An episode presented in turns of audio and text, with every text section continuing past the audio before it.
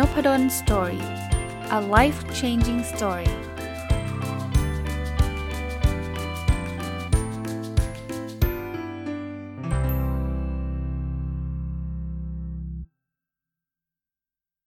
สวัสดีครับ ยินดีต้อนรับเข้าสู่นพดล story podcast นะครับ ก็วันเสาร์นะครับ ก็ต้องบอกว่ายินดีต้อนรับเข้าสู่รายการ weekend entrepreneur นะครับ รายการที่ผมอยากที่จะนำเสนอแนวคิด การเริ่มทำเป็นผู้ประกอบการในวันหยุดก็คือใช้เวลาว่างเนี่ยมาหารายได้เพิ่มรายได้พิเศษนะครับ โดยที่ไม่ต้องใช้เงินลงทุนอะไรมากมายนะสัปดาห์นี้เช่นเคยนะครับ ผมจะแบ่งเป็น 2 ส่วน 2 พาร์ทนะครับส่วนแรกเนี่ยจะเอาความรู้จากหนังสือจากประสบการณ์จากอะไรต่างๆ มาเล่าให้ฟังนะครับ แล้วก็ส่วนที่ 2 ก็จะเป็นตัวอย่างของอการทำงานพิเศษนะครับ หรือจะเรียกว่าเป็นผู้ประกอบการวันหยุดนะครับ ก็ส่วนใหญ่ที่ผมทำมาติดต่อกันหลายสัปดาห์ก็มาจากหนังสือในต่างประเทศนะครับ แต่ว่าหนังสือเล่มเล่มพาร์ทที่2เนี่ยที่จะมาเล่าให้ฟังเนี่ยก็ใกล้จบแล้วนะอีกสัก 2 สัปดาห์น่าจะหมดแล้ว หลังจากนั้นเดี๋ยวลองดูอีกทีหนึ่งนะครับ รูปแบบรายการอาจจะมีการปรับเปลี่ยนให้มันเหมาะสมอีกทีหนึ่งนะครับ วันนี้ในส่วนที่ 1 ผมอยากจะมาเอาหนังสืออีกเล่มหนึ่งนะครับ เพิ่งเริ่มอ่านนะหนังสือเล่มนี้ชื่อว่า Working in the Gig Economy นะครับ คนเขียนคือคุณโทมัสออพองนะครับ ก็เป็นหนังสือที่เขาพูดถึงเรื่องของการใช้เวลาว่างในการทำธุรกิจจะเรียกว่าหารายได้พิเศษดีกว่า อาจจะไม่ได้เป็นเรื่องของการทำธุรกิจซะทีเดียวนะครับ วันนี้สิ่งที่จะมาฝากเนี่ยจะเป็นบทแรกนะครับเขาเรียกว่า emergence and evolution of gig company นะในบทนี้เนี่ยมันพูดถึงภาพรวมนะครับว่ากิ๊ กเอคอนมีคืออะไรกิ๊กเนี่ยสะกด G I G เนาะผมอธิบายคำว่ากิ๊กก่อนศัพท์คำว่ากิ๊กเนี่ยหนังสือเล่มนี้บอกว่ามันเป็นเหมือนกับสิ่งที่นักดนตรีเนี่ยเวลาเขาจะไปเล่นดนตรี เพื่อหาไรายได้หรือหาอะไรเนี่ยเขาก็จะใช้คำนี้นะครับ เหมือนตั้งวงกันแล้วก็ไปเล่นดนตรีนะครับ แล้วก็สร้างไรายได้เป็นครั้งครั้งไปเนี่ยเขาก็บอกว่าเนี่ยคือกิ๊กนะ พอตอนหลังเนี่ยคำว่ากิ๊กมันก็เลยไม่ได้อยู่แค่วงดนตรีนะครับ ก็จะเป็นคล้ายๆงานพิเศษ งานเป็นโปรเจกต์โปรเจกต์งานเป็นเป็นงานงานไปอะครับ รับงานไปนะครับในหนังสือเขาก็เล่าให้ฟังว่าเดี๋ยวนี้เนี่ยคำว่า gig economy เนี่ยมันพูดถึงแนวคิดของ short term work เนาะ short term work ก็คืองานระยะสั้นนะครับ ที่จะเรียกว่ามันไม่ใช่งานแบบต้องมาทำงานทุกวัน 5 โมงเริ่ม 8 โมงเช้าเลิก 5 โมงเย็นไม่ใช่แบบนั้นนะครับ ก็เริ่มต้นจริงๆศัพท์นี้เนี่ยเริ่มฮิตก็ช่วงหลัง financial crisis ในปี 2009 นะ ถ้าใครจำได้นะครับ ที่เขาเรียกกันว่า hamburger crisis เนี่ย ที่เกิดขึ้นที่ประเทศสหรัฐอเมริกาเนี่ยก็ก็มีคนตกงานจำนวนมากเลยนะครับ แล้วหลายๆคนก็เลยผันตัวเองเนาะมาทำงานพาร์ทไทม์มาทำงานในลักษณะแบบนี้มากขึ้นเรื่อยๆนะครับ อันนี้ก็เลยกลายเป็นที่มาที่ไปของของกิ๊กเอคอนมีนะอ่า ราวนี้ในหนังสือเล่มนี้เขาก็เริ่มพูดว่าจากงานวิจัยหลาย ๆ แห่งเนี่ยเขาพบว่าไอ้กิ๊กอีโคโนมีเนี่ยหรือจะเรียกว่างานอิสระเนี่ยมันเริ่มเติบโตขึ้นเรื่อย ๆ นะครับงานวิจัยของ McKinsey Global Institute เนาะเขาบอกว่า 20-30%ของคนในประเทศสหรัฐอเมริกาและยุโรปเนี่ยกลายเป็น independent worker แล้วก็คือไม่ใช่คนทำงานประจำแล้ว เป็นคนที่ทำงานอิสระแบบนี้นะครับ ก็ก็จะเห็นเทรนด์ของการทำงานในลักษณะนี้เพิ่มมากขึ้นนะครับ คราวนี้ถ้าจะเจาะลึกลงไปนะก็บอกว่าคนที่เป็น independent worker เนาะคือคนทำงานอิสระเนี่ย ก็จะแบ่งเป็น 4 กลุ่มนะกลุ่มแรกก็เรียก free agents นะครับ free agents ก็เป็นกลุ่มที่เขาเรียกว่าเป็น active freelancer เนาะก็คือคนทำงานอิสระที่มันค่อนข้าง active เลยนะครับ แล้วก็เป็นคนที่แบบ เหมือนกับเขาเขาเลือกมาทำงานนี้โดยตรงเลย เป็นเป็นรับงานโดยตรงเลยนะครับจริงๆ คนกลุ่มนี้เนี่ยสามารถที่จะทำงานในอาชีพงานประจำได้ ผมยกตัวอย่างเช่นอาจจะเป็นนักบัญชีเนี่ยเขามีความสามารถในการทำงานเป็นนักบัญชีในบริษัทได้นะ แต่เขาก็เลือกที่จะเป็น self-employed นะครับ self-employed ก็คือเอ้ย ไม่ ฉันทำฉันมารับทำบัญชี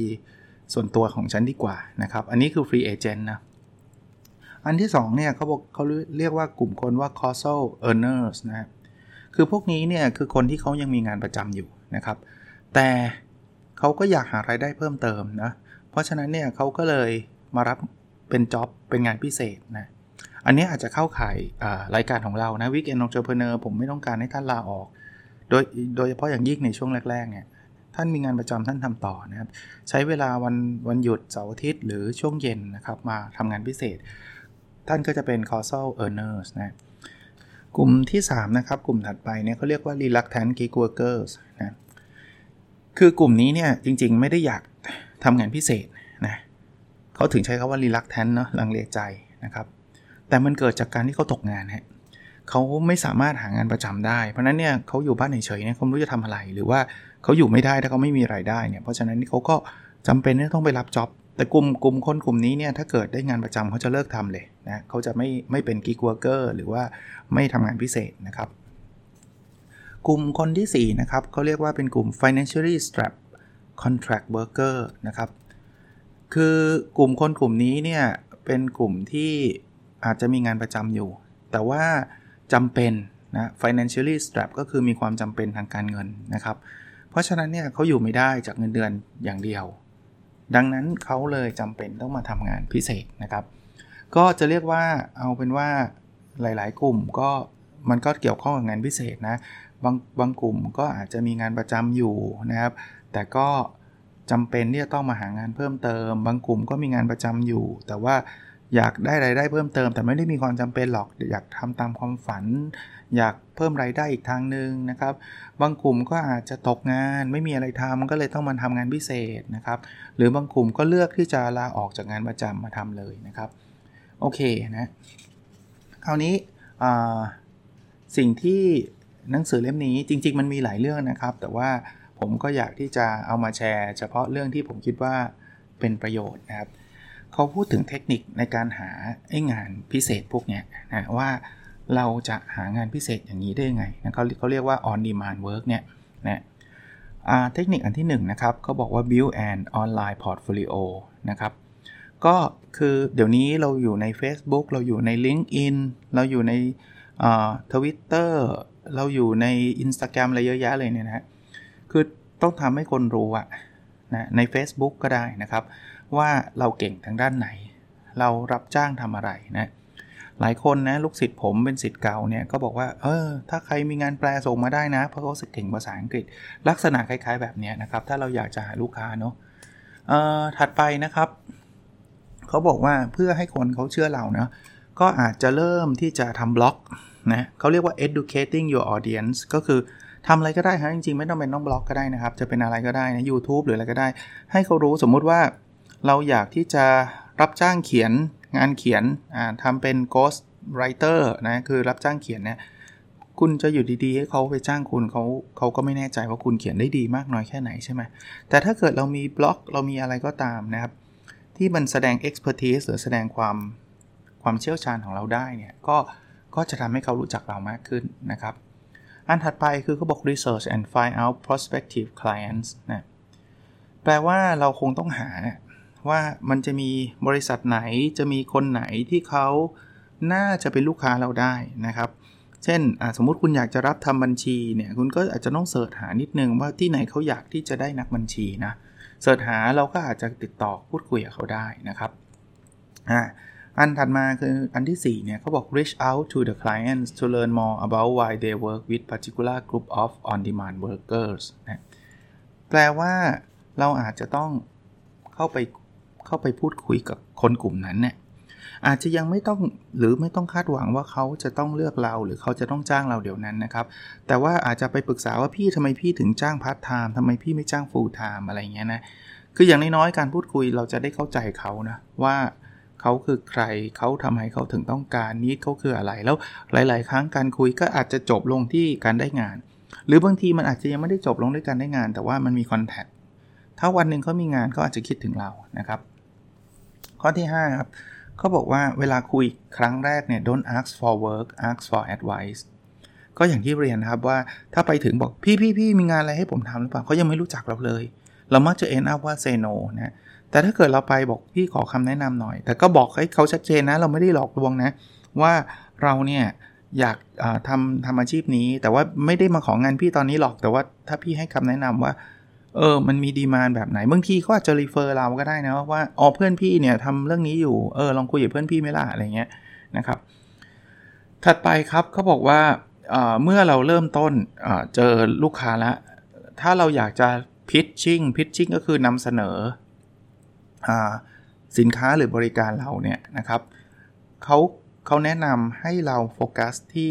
ปัญหาที่เขาเจออยู่นะครับ offer นะ to take on an existing problem นะครับ เช่นเขาอาจจะมีปัญหาสมมุติเราเป็น marketing digital expert นะก็คือผู้เชี่ยวชาญทางด้าน market digital marketing นะครับ digital marketing ก็การตลาดทางทางด้านดิจิทัลเนี่ยสมมุติว่าเราเป็นผู้เชี่ยวชาญเรื่องเนี้ยเว็บหนึ่งอาจจะมีปัญหาคนเข้าน้อยเนี่ยเราอาจจะเข้าไป pitch ได้บอกว่าเอ้ยพี่ ถ้าให้ผมมาช่วยเนี่ยผมคิดว่าจะทำให้จำนวนคนเข้าดูบล็อกพี่เนี่ยเพิ่มขึ้นเท่าหนึ่งอะไรเงี้ย อันนี้จะช่วยนะครับ อันที่ 7 นะเขาแนะนำบอกว่าอย่าส่งแบบ cold email cold email แบบส่งหว่านไปทั่วเลย เราเห็น junk mail เต็มไปหมดเลยใช่ไหมครับเอออย่างนั้นน่ะไม่ work นะครับไม่ work นะเออเวลาเราเราจะไปหาคนกลุ่มนี้เขาแนะนำบอกเราไปหาในแพลตฟอร์มก็ได้นะครับ มันจะมีคนที่ต้องการให้คนทำงานลักษณะใดลักษณะหนึ่งเยอะแพลตฟอร์มประเภทที่ เช่นนะครับ Upwork People per hour Freelancer We Work Remotely พวกนี้จะมีงานนะครับ ลองไปศึกษาหางานในลักษณะนั้นนะครับ ในเมืองไทยเอาตรงๆ ผมยังไม่แน่ใจนะครับ แต่ก็คิดว่ามันก็น่าจะมีพอสมควรเหมือนกันนะ อันถัดไปนะครับถ้า เราไม่ได้รับการคัดเลือก สมมุติว่าเราไปพิชนะครับเเราอาจจะยังยังไม่ดีพอ แต่อย่าไปตัดสะพานนะเขาเรียกเบิร์นเดอะบริดจ์โอ้ยไม่ต้องทำก็ได้โถยบริษัทเฮงซวยอ่าถ้าทำอย่างนั้นคุณจบเลยนะ ให้เรา stay in touch ไว้นะครับ บอกไม่เป็นไรครับพี่ โอเคครับ ผมเข้าใจครับอะแต่ผมฝากน้ำบัตรไว้กับพี่นะ เพราะว่าไม่แน่หรอกครับในอนาคตเขาอาจจะคิดว่า เออ เราเหมาะสมกับโปรเจกต์นี้ก็ได้นะครับ อีกอันนึงนะครับ อันข้อที่ 9 นะเขาบอกว่า คุณลองเข้าไปพวกกลุ่มอะ กลุ่มที่ทำพวกฟรีแลนซ์ในกลุ่มเดียวกัน สมมุติว่าเป็นช่างภาพมันก็จะมีกลุ่ม รับจ้างถ่ายรูปอะไรเงี้ยเนาะรับจ้างเขียน รับจ้างทำบัญชีอะไรเงี้ยเออเข้าไปแล้วเดี๋ยวบางทีมันมีงานแล้วมันก็จะแลกเปลี่ยนกันอะ่ะบางคนอาจจะไม่อยากรับงานนี้ก็อาจจะมาโพสต์ ว่าใครสามารถรับงานนี้ได้บ้างอะไรเงี้ยอันนี้ก็จะช่วยเนาะก็จะมีกลุ่มนะครับแล้วข้อสุดท้ายเนาะเขาก็บอกว่าสุดท้ายเนี่ยคุณจะต้อง do your research นะครับ ก็คือศึกษาให้เยอะนะครับ ศึกษาให้เยอะนะ แล้วต้องต้องพยายามครับนั่งเฉยๆมันคงไม่ได้นะบางทีมันอาจจะไม่ work วิธีนี้อาจจะไม่ได้นะสิบข้อนี้บางข้ออาจจะเคยบางหลายคนอาจจะเคยทำแล้วบอกอาจารย์ทำแล้วไม่เห็น work เราก็ต้องศึกษาครับ เพราะว่ามันคงไม่มีวิธีไหนหรอกครับ ที่จะ work สำหรับทุกคนเนาะก็ก็เป็นกำลังใจให้แล้วกันนะครับ อันนี้ก็เป็นสิ่งที่ผมได้อ่านมาอย่างน้อยๆก็บทที่1นะครับนั้น key takeaway เนาะ key takeaway ก็คือบทสรุปแล้วกันนะครับว่าในบทนี้เนี่ย เขาพูดถึงเรื่องอะไรนะอย่างแรกคือ gig economy คือลักษณะเศรษฐกิจที่มีการทำงานเป็นเป็นลักษณะฟรีแลนซ์เป็นลักษณะของงานที่ independent worker ครับนะมันคืองานระยะสั้นนะที่ไม่จำเป็นต้องทำเป็นแบบทุกวัน8โมงถึง5โมงเย็นไม่ใช่แบบนั้นนะครับ gig work เนี่ยไม่จำเป็นที่จะต้องเป็น Uber เท่านั้น บางคนบอกพอพูดถึง gig work จะต้องมาขับ Uber ไม่ใช่ หรือ Lyft หรืออะไรเงี้ยไม่จำเป็นนะครับเพราะฉะนั้นเนี่ยไม่ต้องกลัวบางบางอย่างมันอาจจะไม่ได้เกี่ยวกับเทคโนโลยีแพลตฟอร์มอะไรก็ได้ บางคนคิดว่า Gig Work เนี่ยจะต้องทำผ่านผ่านแอปผ่านอะไรไม่จำเป็นนะรับจ้างตัดหญ้าเป็น Gig Work ได้ รับจ้างจูงหมาเดินก็เป็น Gig Work ได้นะครับเ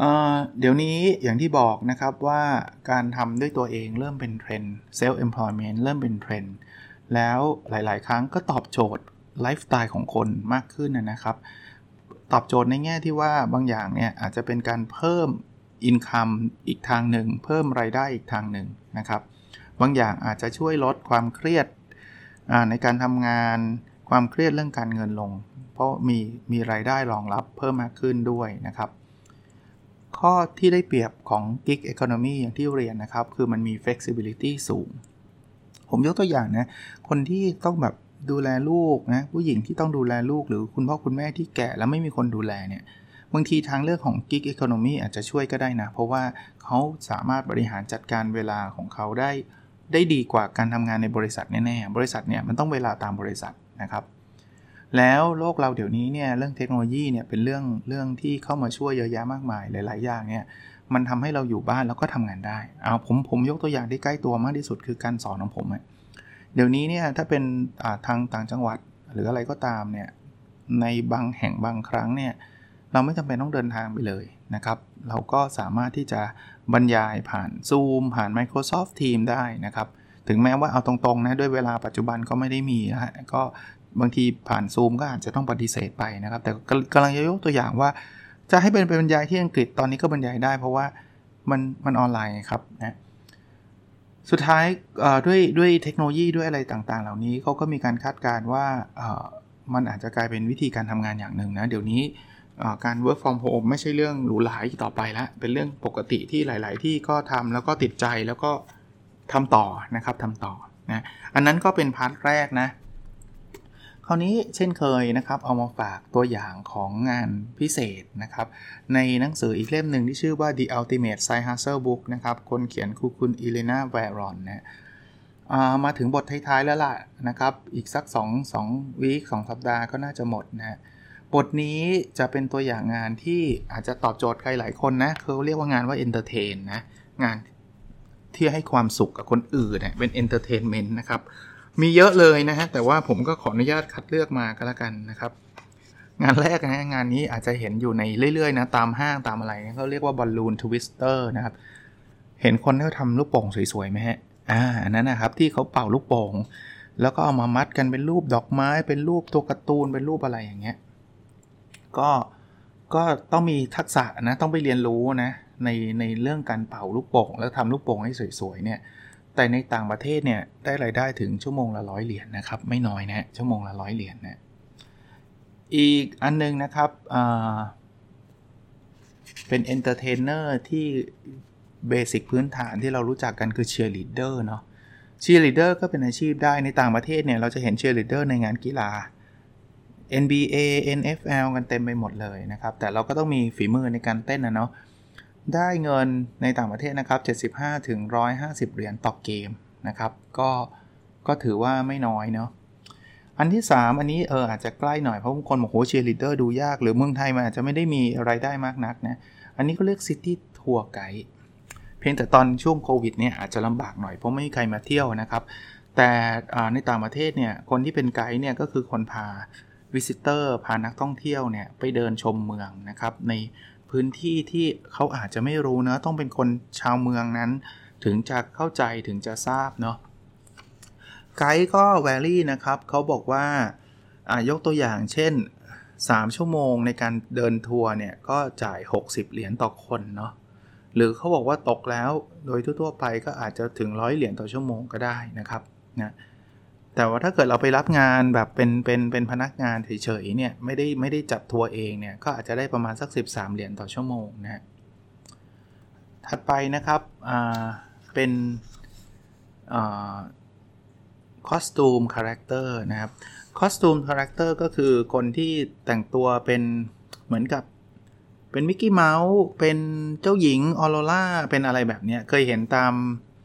ตามงาน หรือจะไปดิสนีย์แลนด์อะไรประมาณนั้นนะครับ เป็นซูเปอร์ฮีโร่เป็นอะไรเงี้ย ส่วนใหญ่เขาเขาจะไปทำตามพวกงาน birthday party งานอีเวนต์ต่างๆนะครับ ก็ต้องมี costume นะต้องมีชุดอะไรพวกนี้นะครับอ่าอันนี้เขาบอก vary เลยเขาไม่ได้บอก rate มานะครับอ่าถัดไปฮะถัดไปเป็นกลุ่มของเอ่อนักร้องนะครับผมว่านักร้องก็ basic นะ ใครเสียงดีๆเนี่ยนะครับก็ก็ไปร้องได้นะ นักร้องในต่างประเทศเขาก็บอก vary อีกมันแล้วแต่ว่างานมันใหญ่มันเล็กอะไรยังไง แต่ว่าก็ทำได้หรือบางคนอาจจะไม่ถนัดเป็นนักร้องนะครับ เป็น event DJนะรู้จักดีเจอยู่แล้วเนาะก็สามารถ play music เลือกเพลงเลือกอะไรได้ดีนะครับดีเจเนี่ยได้เงิน 100 ถึง 1,000 ต่ออีเวนต์นะ1,000 เหรียญนะ1,000 เหรียญอีกคนหนึ่งถ้าเกิดเรามีถ้าใครชอบดูฟุตบอลนะ มีอยู่ช่วงหนึ่งฮิตมากคือ Face Painter ครับ Face Painter คือคนที่จะแบบมาแต่งหน้าแต่งตาที่จะวาดรูปธงชาติอยู่ที่แก้มอะไรแบบเนี้ยนะก็อยู่ตามอีเวนต์อีกเหมือนกันนะครับ ได้ครั้งละ 75ถึง200 เหรียญเลยนะครับนะโอเคนะครับอันถัดไปอันนี้ก็น่าสนใจนะครับ เป็นการ entertain อีกรูปแบบหนึ่งก็คือ food tour guide คือเมื่อกี้บอก city tour เนี่ยคือพาไปดูแบบอาจจะไปดูวัดไปดูนู่นนี่นั่น แต่ food tour นี่คือพาไปกินฮะอ่า ผมว่าน่าสนใจนะโดยเฉพาะประเทศประเทศไทยเนี่ยบางทีเราอยากกินอาหารอร่อยอร่อยเนี่ยนึกไม่ออก แต่ถ้าเกิดคนที่เขาเป็นแบบเอ็กซ์เพรสอะคือเชี่ยวชาญโอ้โหถ้าก๋วยเตี๋ยวต้องนี่เลยพี่อยากกินอะไรเดี๋ยวผมพาไปอะไรเงี้ยต่างประเทศก็มีนะครับฟู้ดทัวร์ไกด์เนี่ยเขาบอกว่าสามารถเอ่อถ้าถ้าโดยเฉลี่ยไปรับงานจากคนอื่นก็ 13 เหรียญต่อชั่วโมง แต่ถ้าจัดเองนะเขาบอกว่าเราชาร์จได้ 25 เหรียญต่อคนนะสำหรับการทัวร์2ชั่วโมงเนี่ยก็เกือบ ตีซะว่าเกือบได้สัก 50 เหรียญต่อชั่วโมงแล้วนะครับ กับกับการพาคน 4 คน1 Family ไปทัวร์นะอ่าอีกอันนึงนะครับคือหมอดูนะหมอดูนี่คนไทยเป็นมีเยอะเลยนะต่างประเทศเขาก็บอกมีแต่แต่น่าสนใจอย่างนะต่างประเทศเนี่ยเขาบอกว่าบาง state หรือบางรัฐเนี่ยเขาจะต้อง register นะเพราะว่าเขากลัวการหลอกลวงอะนะของเมืองไทยผมเข้าใจว่ายังไม่มีถึงกับขนาดต้องเป็น register นะครับ แต่รายได้ไม่น้อยนะครับ รายได้เขาบอกว่า 150 เหรียญเลยนะครับ แล้วมากกว่านั้นก็มีนะอีกอันนึงอันนี้ดูดูดูแปลกดี จริง ๆ เมืองไทยก็มีนะ แต่ว่าเขาลิสต์มาเป็นหนึ่งในงานพิเศษเลยนะ คือไปเล่นเกมโชว์ฮะเขาบอกการเล่นเกมโชว์เนี่ยมันมีรางวัลให้ไง เพราะฉะนั้นเนี่ยถ้าใครใครอยากเล่นเกมโชว์ไหนลองไปสมัครเพราะเพราะอย่าลืมนะเกมโชว์เขาก็อยากหาคนเล่นนะ เพราะฉะนั้นถ้าเกิดเขาเขามีทุก ทุกสัปดาห์หรือมีทุกวันอย่างเงี้ยแล้วมันไม่มีคนเล่นเขาก็เจ๊งนะนั้นเขาเราสมัครก็มีโอกาส แต่เราก็ต้องฝึกฝนนะครับเขาบอกว่าอันนี้รายได้มันมาจากรางวัลที่เราได้จากการเล่นนะครับ ก็ถ้าเล่นดีก็ก็คงได้รางวัลเยอะนะก็น่าจะน่าจะช่วยได้นะครับอ่าอีกงานหนึ่งนะครับเขาเรียกว่าจักเกอร์นะจักเกอร์คือคนที่โยนของอยู่บนอากาศอยู่โยนลูกบอล 3-4 ลูกพร้อมๆ กันนะอันนี้ก็ต้องฝึกฝนเนาะ จักเกอร์ในต่างประเทศได้เงินถึง50ถึง100 เหรียญต่อชั่วโมงนะก็ไม่ใช่น้อยนะ หรือจะเป็นนักมายากลอ่ากับหลายคนนะอะผมเล่าให้ฟังตอนเด็กๆเนี่ยผมก็อยากเป็นนักมายากลนะ รู้สึกมันเท่ดีอะเวลาไปไปซื้อของเนี่ยผมก็จะเขาเรียกว่าอะไร ไป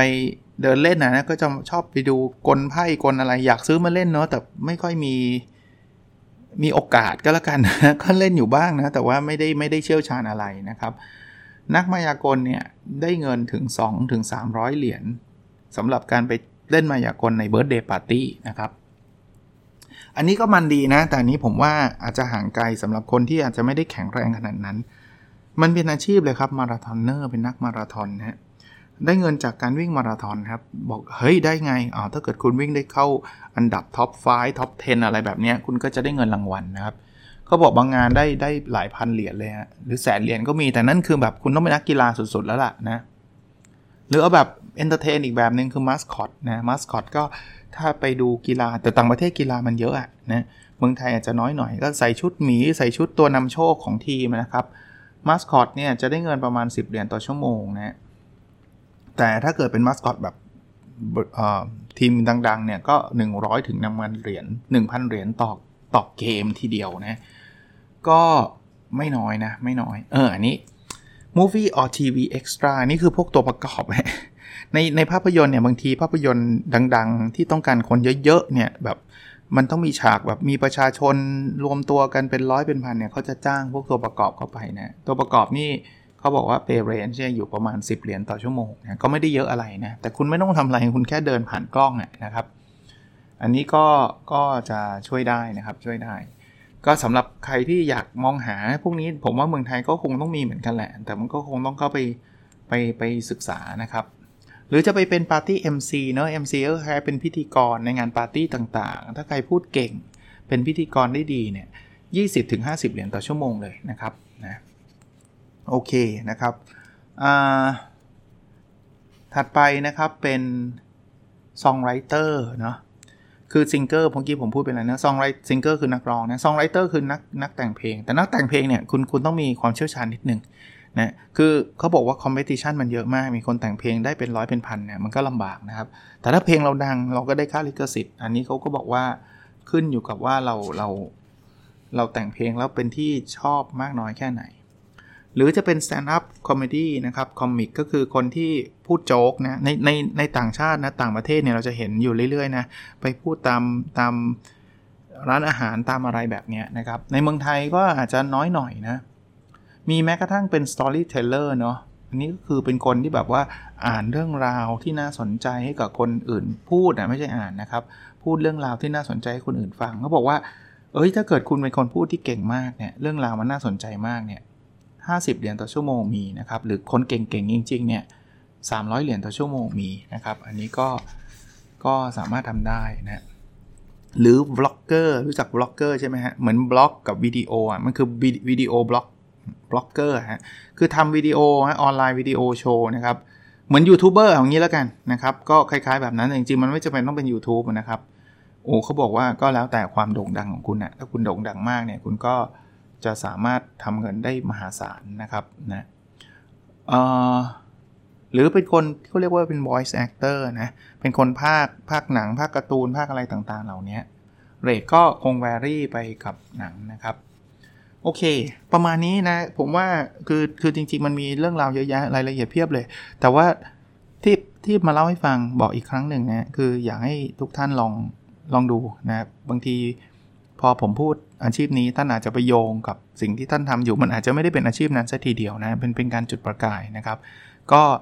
เท่าที่มีโอกาสนะ ผมมีหนังสือเจอหนังสืออะไรพวกนี้ผมก็จะซื้อมาอ่านแล้วก็จะมาสรุปให้ท่านฟังนะครับเผื่อท่านจะได้มีโอกาสได้เริ่มต้นทำทำอะไรก็ได้ครับ ลองดูนะลองดูถ้ามันไม่ได้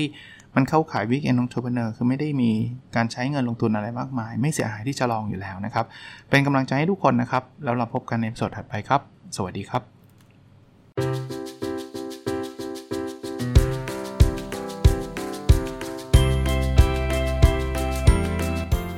o p a d o n Story a life changing story